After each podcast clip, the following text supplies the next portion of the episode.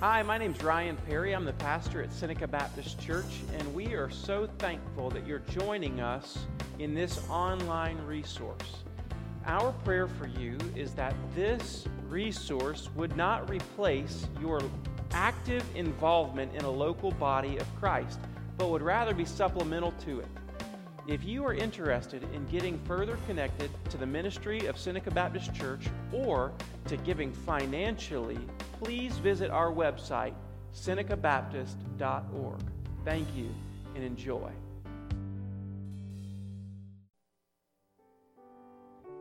In verse 29, that's my prayer, guys.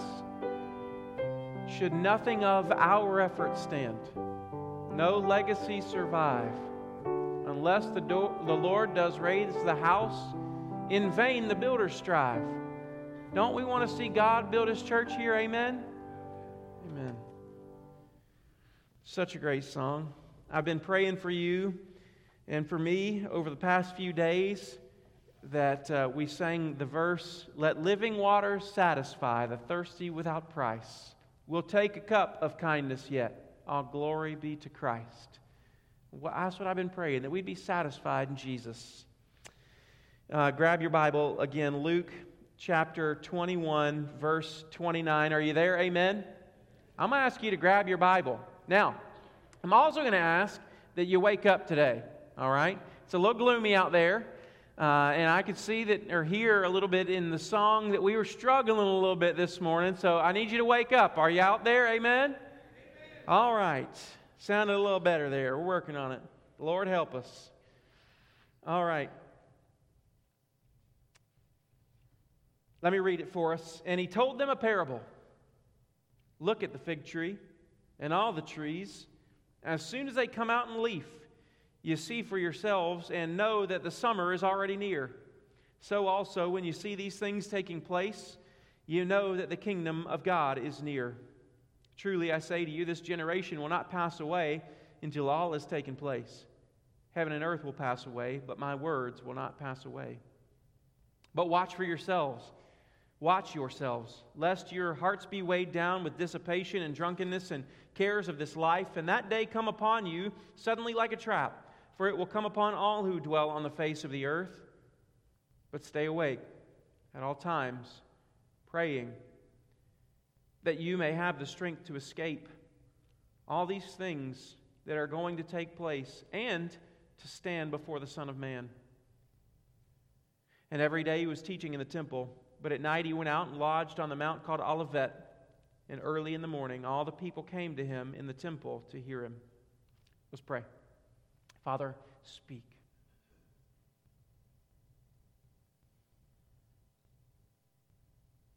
And like Samuel, prayed. Your servant is listening. In Jesus' name, amen. All right, so where are we? Let's look at the context for just a second. We're looking at the book of Luke, and we have Jesus is on his journey to the cross. And on the journey to the cross, he has made it for the last and final time to Jerusalem. He's made it to Jerusalem. He is there in Jerusalem and he is in and out of the temple every day. Remember when he came down on the triumphal entry down the, the Mount of Olives? He came to the temple, reminding us that he was not there to kick out the Romans. He was not there to fix politics. He didn't go to the White House of Israel. He went rather to the church house of Israel to make sure that God's people knew that it was a spiritual problem he came to solve, not a, a physical one, not a political one, that he came to fix. And so in this passage, he comes to the temple and he begins to teach. And all of the disciples are looking around and they see the beauty of the temple around them. They see how amazing it was. And in their amazement, in the middle of it, Jesus turns to them and says, You see all these things? There's going to come a day soon where not one stone will be left upon another. And then he begins to speak of the end times and when will these things be and what will be the sign of them, the disciples ask. And we talked about this last week. And people have been asking that question for a real long time. And don't you, like me, wish that Jesus would give a timeline of what's happening in the days ahead? Here's what you need to expect, church family. I'll be, I'll be coming back on this date at this time. Just be ready. That would be nice, wouldn't it? But if he were to do that, guess what we'd be doing up until that hour? Playing. So instead, Jesus does not give them the answer to their question. He doesn't say, I'm going to come back on this day at this time. Instead, he says, Don't be led astray. Because people are going to come in my name, saying, The end is at hand, and saying, I'm he. Don't be led astray by them. Don't go after them. There's going to be a time of confusion, a time of false teachers, a time when, then, when, when you'll be able to find a teacher for whatever you want to hear. Like Paul says, people will be looking for their ears to be tickled, and there will be somebody to tickle them. But be careful who you listen to. And then he says, and when you see all these signs around you, I know people are saying that the end is near, but don't be led astray. The end's not here yet. There will be no denying, he says, when I come back, because the Son of Man will come with great power and glory, sitting on the clouds, riding on the clouds into Jerusalem. There will be no mistaking my coming. Then he says, But in fact, in those times, there will be an increased persecution for those who follow me. People will be handed over by brothers and sisters and family members, and they will be dragged before governors and kings for my sake. And they will do this, they will be drugged before these people, and this will be an opportunity for them to bear witness about Jesus. There will be a time of persecution, a time of difficulty, but there will be also be a time of gospel, a time for the gospel to go forward, a time for us to speak. And Jesus says, I'm going to give you a mouth and words that no one can contradict in that day.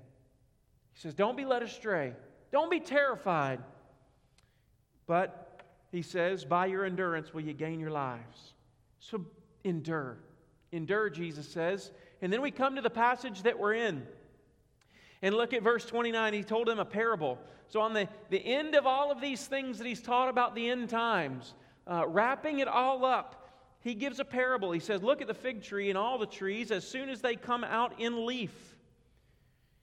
You see for yourselves and know that the summer is already near. How many of you ever had a fig tree in your yard? Fig tree in your yard? I love figs. We used to have a fig tree in our yard in Louisiana, and one of my favorite things to do would be to walk to the tree and just sit there and gorge myself on the figs because I just loved the way they tasted. And I'd sit there and I just loved watching them.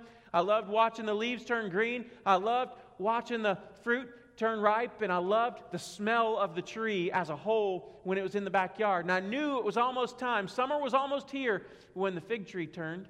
And that's exactly the illustration that Jesus has given in this parable. He's saying if you look at a fig tree, you can look at the leaves and you can tell what season it is by what's going on on the tree. And he says, Look around. Look around, see all that's going on, and know that the end is coming. Spring has sprung. Maybe you're familiar with this man named C.S. Lewis, and maybe you're familiar with one of his most famous writings, The Chronicles of Narnia, The Lion, the Witch, and the Wardrobe. Have you ever read that? Have you ever seen that? Oh man, if you haven't, I know it's a kid's book, but you should go back and read it. It'll do your soul good. This is what uh, C.S. Lewis says, or Mr. Tumnus says in C.S. Lewis. Mr. Tumnus said it's it's winter in Narnia, said Mr. Tumnus, and has been for ever so long. Always winter, but never Christmas. Always winter, but never Christmas. It's always cold, it's always dreary, it's always dark, but Christmas never comes. And finally, Aslan is on the move in the land of Narnia. And in, in the story, Aslan begins to move, and the winter begins to come to a close. And one day, the children with Mr. and Mrs. Beaver, come on now, you guys got to go watch this movie, okay? The children are with Mr. and Mrs. Beaver running away from the white witch who's out, out to get the children of Adam, right? And the, the daughters of Eve. And so they're running and they're hiding in a tunnel and they hear bells coming down the road, a sleigh coming down the road, and sure enough, it's Santa Claus. Santa Claus uh, comes and he, they, they find Santa Claus there, and it says this C.S. Lewis captures it this way He was a huge man in a bright red robe, bright as holly berries, with a hood that had fur inside it and a great white beard that felt like a foamy waterfall over his chest. Now that the children actually stood looking at him, he was so big, so glad, and so real that they all became quite still. They felt very glad, but also very solemn. I've come at last, said he. She has kept me out for a long time, but I have got in at last. Aslan is on the move, the witch's magic is weakening, and Lucy felt that deep shiver of gladness that you only get if you're being solemn and still. Do you see what C.S. Lewis is doing there? He's, this is a perfect parable for C.S. Lewis. He says, You want to know when spring has sprung? And you want to know, for the Christian, when we see that spring has sprung and summer is on its way and the leaves of the fig tree are producing and you begin to see figs on the tree, that should bring a gladness in your heart. For the Christian, the coming judgment is not a fearful thing, but the, for the Christian, the coming judgment is an exciting thing. Why? Because Jesus is coming back, because the magic of the, of the white witch is disappearing, it's weakening. See, he pulls out this fact right out of this parable. He says, Summer's already near. Verse 31. So, also, when you see these things taking place, know that the kingdom of God is near. Now, real fast, I just want you to be aware that we serve the God or the King of Kings who is over a kingdom. And his kingdom is not is already but not yet. It's an already but not yet kingdom. And what I mean by that is the kingdom of God has already come. Jesus says, I've come to bring the kingdom. The kingdom of God, of God is at hand, he says. In, in another place in the book of Luke, he says, The kingdom of God is among you. And then he says, The kingdom of God is coming. We serve an already but not yet kingdom. It has already been initiated but not yet consummated. And we live in the in between time. We live in the time between the kingdom was initiated and the kingdom has been consummated, and but we know the bridegroom is coming. He says, It's at hand, it's near. Verse 32 Truly I say to you, this generation will not pass away until all this has taken place. Now, have you ever read that scripture and you said to yourself, What in the world does he mean by this generation? What is this generation that's not passing away? Well, there are three options for us as we consider this today. The three options are one, it's the very generation that he's speaking to. The group of people that he's speaking to, he's saying, These people will not pass away before all this takes place. Now, can that version of this generation be true? No, it can't be true. Because, in fact, that generation did pass away before the end of time, before the end of the world, before the end of all things, before Jesus returned. They died. So that's option number one. Option number two is he's speaking about the generation of the people that will be alive in the end times. So he speaks of all of the end things and he says, This generation will not pass away until the end comes. That's option number two. But here's the, what I believe is the answer for us today, and I find um, some, some strength to this answer in the book of Luke. It says, uh, in Luke chapter 11, 29, it says, When the crowds were increasing, he began to say, This generation is an evil generation. It seeks for a sign, but no sign will be given to it except the sign of Jonah. The sign of Jonah. So he says, This evil generation. And I believe that's exactly what Jesus is talking about. There's a generation right now that we still are a part of that is an evil generation that needs a Savior and is awaiting, those who are redeemed are awaiting the coming Messiah or the returning Messiah. He's speaking of this generation of wickedness. Jesus uses that idea of this generation is an evil generation. Let me ask you a question. Has, an, has that evil generation ceased to exist? Are we better than they? No. Are we more holy than they? No. Are we less evil than they? Are we less in need of a Savior than they? Our answer is, of course not. So I believe that Jesus is saying this evil generation that we are a part of will not pass away before all these things take place. I love this verse. Now look at verse 33. He says, Heaven and earth will pass away, but my words will not pass away. Listen to the beauty of this passage. Heaven and earth will pass away. He created it in six days. And he says, All that I've created will pass away, but my words will not pass away. Listen to me, church family. The words of Jesus, God's very word, is more sure and more certain than creation is. Listen, listen to me. What are you building your life on? Are, are you building your life on what you can see and what you can feel and what you can touch? Are you building your life on the very words of God? When, when you and I stand before God in judgment, guess what? You and I will not stand before Him and be held to account by the things that you can see and the things that you can feel and the things that you can touch, but we will stand before Him being judged by the very words of God. What are you building your lives upon? So there's a parable. The second thing I want you to see in this passage is a warning. A warning. Look at verse 34. He says, But watch yourselves but watch yourselves, lest your hearts be weighed down with dissipation and drunkenness and cares of this life, and that day come upon you suddenly like a trap. Verse 35 says, For it will come upon all who dwell on the face of the whole earth. He says, Watch yourselves. Now, let's just start and walk through it little by little phrase by little phrase. Watch yourselves. In these days, it's so easy to take our eyes off of ourselves and put them on all the things in the world that's wrong. Come on, somebody. Are you alive out there today? It's so much easier to point our fingers at other people who are broken. But Jesus encourages us right now don't watch the world. In fact, if you watch the world, your heart will be depressed. He says, Watch yourselves. It's not about them. In other words, you're not responsible for the them of the world. There's always a them, and they're always doing something knuckleheaded. Amen? But, he says, don't worry about them. Watch yourselves. Watch yourselves. Keep an eye on you. Watch yourselves, lest your hearts be weighed down.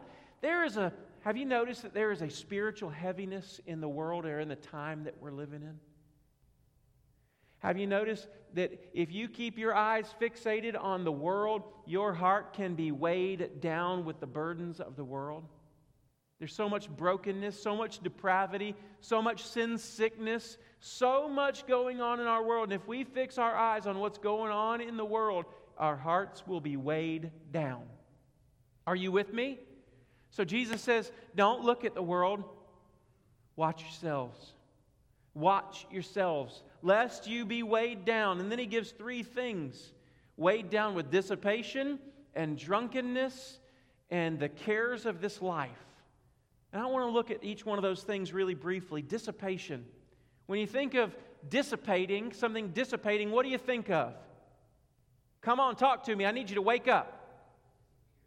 Steam or it goes away? I think of steam. Do you remember the book of James where James says life is a mist or a vapor? It's like going out on a cold day. Did you go out yesterday morning when it was really cold? Did you breathe into the air and you watched your breath turn into water vapor and then that water vapor dissipated away? That word dissipate means to break up into nothing. He says, Watch yourselves lest your hearts be weighed down with dissipation. Lest your hearts be weighed down with dissipation. Vapor dissipates, steam dissipates, and Jesus is teaching us that we can live in such a way that our lives dissipate before us with nothing eternal to show for it because we're watching the wrong thing.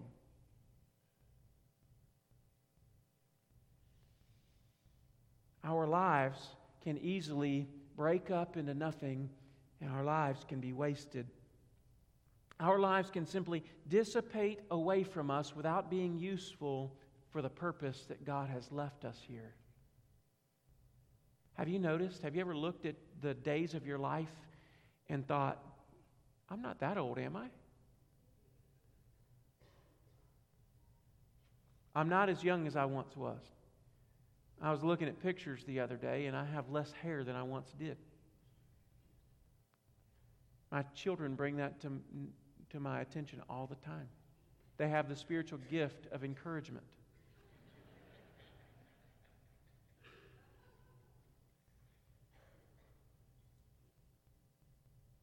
How many of you you remember when you were 20s, in your 20s? And then how many of you remember turning 40 and going, I cannot believe that I'm 40 years old? And how many of you right now wish you were 40? I don't know why people tell you this all the time, but people will come to me and they'll say, Ryan, before you know it, Ella's going to be getting married. And I just want to punch them in the nose. I really do. Is that supposed to be encouraging? They talk, they talk to me about my children, Ryan. Soon, before you know it, they're all going to be out of your house. Well, wh- why would you say that? Well, the answer is because time moves quickly, doesn't it? It dissipates. And before you know it, you're like, where'd that time go? Have you been there? I've heard that the older you get, the faster it goes. Is that true? I mean, I don't know. I'm so young. the, the, the older you get, the faster it goes. And here's what I think Jesus is warning us of that you and I are in danger, that if we fix our eyes on the wrong things, that we are in danger of watching our lives dissipate before us. And I don't know if you know it, but sooner or later, esteem does us no good. Uh, a vapor is gone. Now, now, our lives can do the same thing. They can dissipate before us. Our lives can be given to dissipation, and then we have nothing to show for it. And I'm going to stand before the Lord one day to give an account as a steward of all of the days of my life. And He's going to say, Well, what do you have to show for it? I mean, now realize that we will not stand before God in judgment for our sins because Jesus already stood before God in judgment of our sins, but we will stand before God to give an account for our work. Paul, Paul says in uh, 1 Corinthians, he says, Be careful how you build upon the foundation and with what you build upon it with because they will be tested by fire on the day of judgment. And we will all stand before God and we will give an account. And, and, will we say, Well, I don't know what happened to all those 80, 100 years that you gave me? I don't know where they went. They just seemed to speed by and I, I just missed it. I missed my opportunities because I was so focused on the wrong things that my life dissipated before me. I want to ask you a tough question, church family when you stand before the Lord, what will you have to show for your life? What eternal?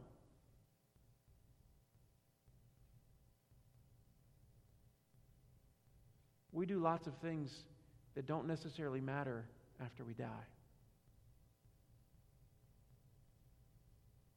And Jesus is saying, Watch yourself, lest your heart be weighed down and you give yourself to dissipation and drunkenness now, most of us in here, that's not a struggle for us. Drunkenness is probably not a struggle for us. But before you check the I don't struggle with that box, I want to make you aware of something. I don't think Jesus is talking about a physical drunkenness. What is Miles and I got into a conversation the other day. Miles and I have a lot of tough conversations because I'm a pastor and I experience some tough things. And I don't want to I don't want to shelter my children from the world. So he asked me the other day, why do people drink and why do they do drugs?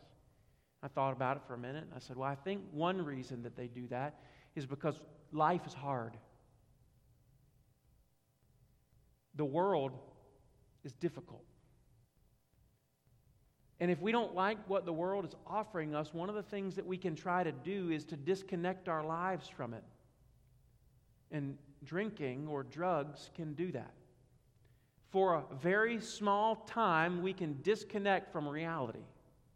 We can numb or ease the pain by putting something physical into our physical bodies that eases the pain for a short while so I don't have to feel hurt or heartache or brokenness.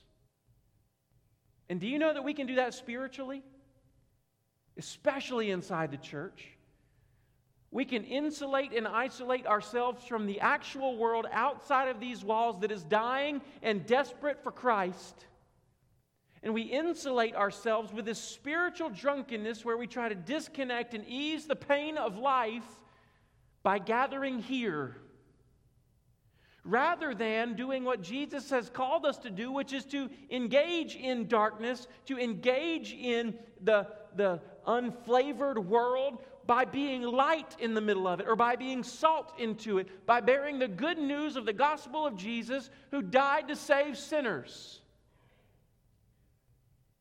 And we can engage in this spiritual kind of drunkenness that disconnects us from the real world that Jesus died to save.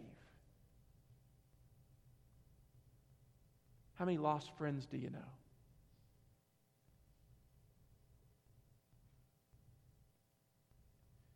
That's convicting for me.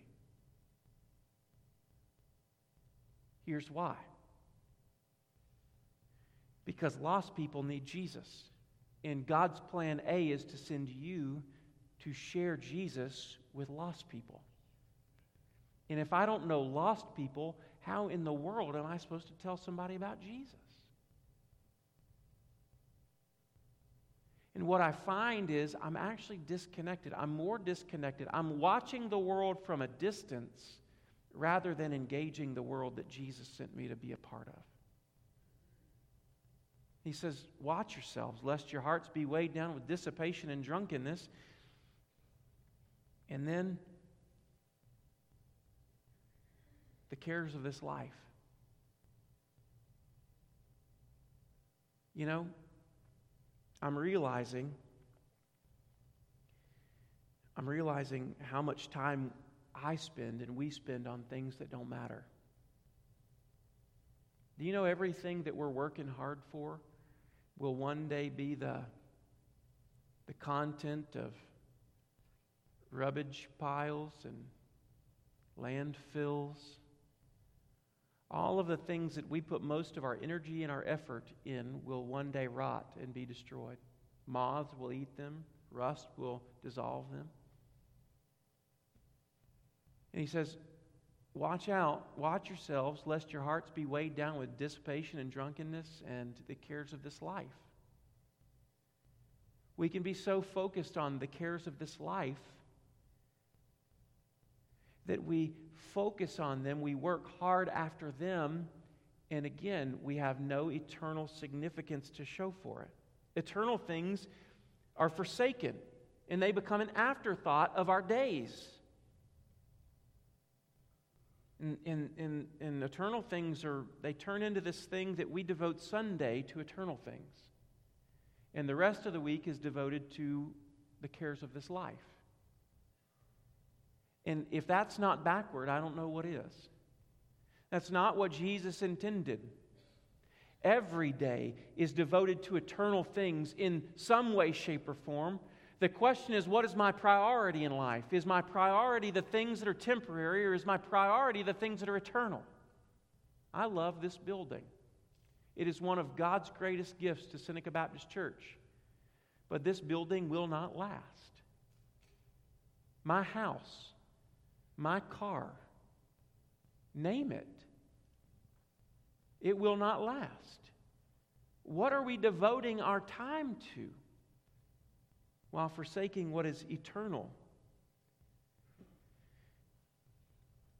Have you ever heard somebody say they're so heavenly minded that they're no earthly good? Have you ever heard somebody say that? Now, I, I actually think that's wrong. I think, in fact, the other is more dangerous. That we can be so earthly minded that we're no heavenly good. See, Jesus said, Seek first the kingdom and its righteousness, and all these things will be added to you. The problem is that we as his church have stopped seeking first the kingdom. Why? Because we're seeking first the things of the world.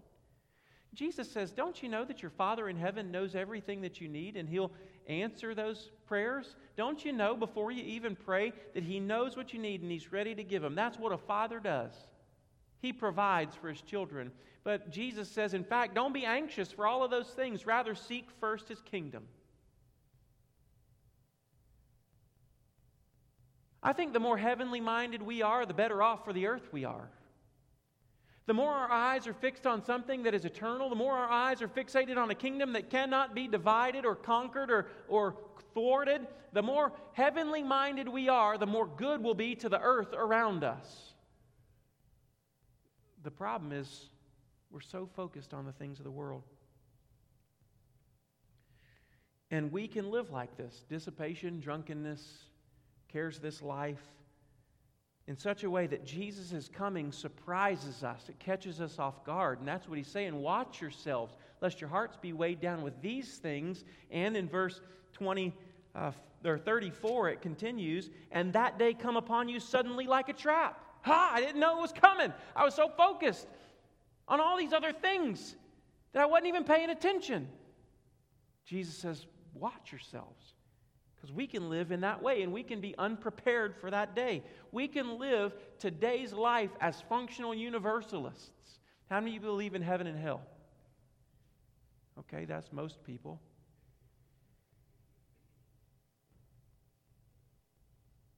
But we live as functional universalists. How do I know that? When was the last time you shared the gospel with somebody?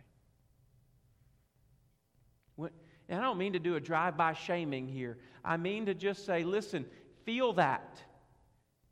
Feel that for a moment. That conviction that comes from God. Because if we believe that there is a real, true hell, and hell is not, if heaven ain't a lot like Dixie, I don't want to go. Hell's got better parties and barbecue. That's not the version of hell. Hell is an eternity under the judgment and wrath of a just God.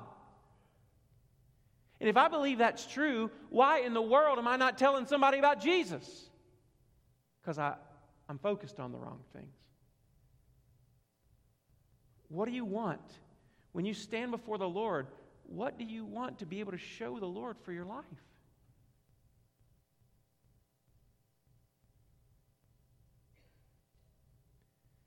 There's a man named Dr. John Ed Mathison. He said, Life without God's vision is, vision is like an octopus on roller skates. You're picturing that right now, aren't you? Lots of action, but you're not going anywhere. And life without God's vision becomes an exhausting exercise in futility, but it's our choice what we do with it. We, church, we've got to live in light of eternity today. So, the encouragement, I'll, I'll, try to be quick. The encouragement is found in verse 36, but stay awake. Stay awake at all times, praying that you may have the strength to escape. See, the opposite of drunkenness is sober mindedness. Drunkenness leads to being passed out. Stay awake, Jesus says, and pray.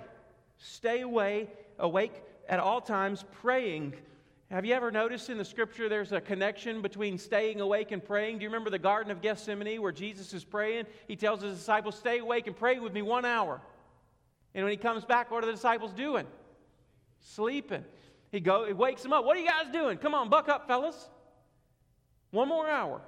Pray with me. He goes away and prays. What happens? He comes back, what? Sleeping again. Jesus says, Stay awake at all times praying. Why? That you may have the strength to escape. You may have the strength to escape. I just wonder what would have happened if the disciples would have been awake praying at every one of the times that Jesus would have gotten back. What might the difference have been in their lives? Maybe they wouldn't have denied him. Maybe they all wouldn't have run from him. I don't know. What would have happened? He says, Stay awake, praying that you may have the strength. Listen to the connection. Stay awake praying for strength strength to escape and strength to stand. Now, I want you to remind you of some scripture in Ephesians chapter 6, verse 10. This is what it says Finally, be strong in the Lord and in the strength of his might. Be strong in the strength of his might. Put on the whole armor of God that you may be able to stand against the schemes of the devil. For we do not wrestle against flesh and blood, but against the rulers, against the authorities, against the cosmic powers over this present darkness, against the spiritual forces of evil in the heavenly places. Therefore, take up the whole armor of God that you may be able to withstand in the evil day. Does that sound like what Jesus is saying? Withstand in the evil day, and having done all, to stand firm. And then at the end of the armor of God passage, you come to verse 18, it says, Ephesians 6:18, praying at all times in the Spirit, with prayer and supplication. To that end, keep alert, stay awake, with all perseverance, making supplication for the saints, and also for me, that words may be given me in opening my mouth boldly to proclaim the mystery of the gospel for which I'm an ambassador in change. He says, Pray, pray, stay awake, praying for the strength to escape and to stand. Let me tell you, there's a passage in Revelation chapter 6 that I'm going to close with as we end our service. What does it mean to have strength to escape and stand? Let me tell you, I do not believe in the pre uh, tribulation rapture of God's church because of this passage and I think a lot of history. I do not believe that there's going to be these bad times, but Jesus is going to come and rescue us before that they happen. Here's why. Revelation chapter 6 uh, talks about a time of God's judgment. And this is what it says The kings of the earth, and the great ones, and the generals, and the rich and the powerful, and everyone, slave and free, hid themselves in the caves and among the rocks and the mountains, calling out to the mountains and the rocks, Fall on us and hide us from the face of him who is seated on the throne and from the wrath of the Lamb, for the great day of their wrath has come, and who can stand? Who can stand? Jesus says back there in Luke chapter 21 pray for the strength to stand. Who can stand? They ask. The great kings, the generals, all of these people, rich and powerful, ask who can stand before the wrath of God? Revelation chapter 7 answers. Verse 9 says, And after this I looked, and behold, a great multitude that no one could number, from every nation, from all tribes and peoples and languages, standing before the throne and before the Lamb. With clothed in white robes, with palm branches in their hands, crying out with a loud voice, Salvation belongs to our God who sits on the throne and to the Lamb. Then one of the elders addressed me, saying, Who are these clothed in white robes, and from where have they come? I said to him, Sir, you know. And he said to me, These are the ones coming out of the great tribulation. They have washed their robes and made them white in the blood of the Lamb. What is the basis for our strength? It is the gospel of Jesus Christ. It is that we, by his grace, have washed our robes and made them white in the blood of the Lamb. Who can stand uh, before God on the day of judgment? Those who stand in the authority of Christ. The question for you and for me is have you trusted Jesus? I don't mean walked an aisle, prayed a prayer, got baptized. I mean, have you trusted Jesus? Is he your strength? Pray. Stay awake, praying at all times, that you may have the strength to escape and to stand as we close, we're going to close a little different today. We're not going to close with a song.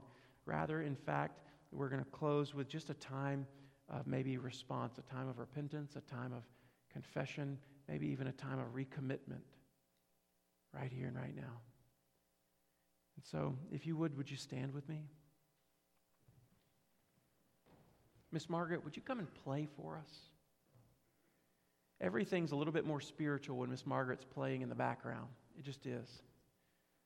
But would you bow with me and pray?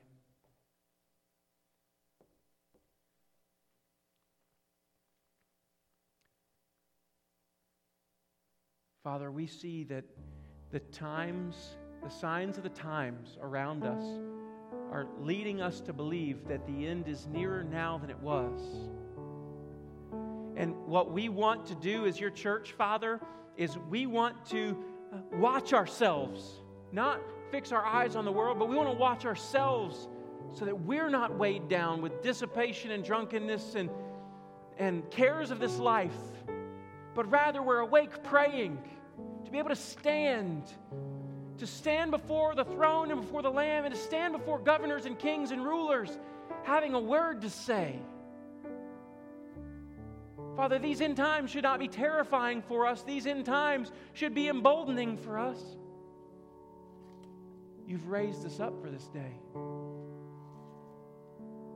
Father, forgive us when I spend so much of my time on things that don't matter. Lord, would you cause that conviction upon us this morning? That our wives, our lives would not dissipate away, be wasted and sooner or later, we look back and go, I have no idea what I did with my life. but may we focus and seek first the kingdom and his righteousness. May we commit ourselves to the great commandments of Jesus and the great commission to make disciples of all nations, teaching, baptizing, teaching, and teaching them to obey all I commanded. Father, would you help us? Help us to work for that which is eternal. In Jesus' name.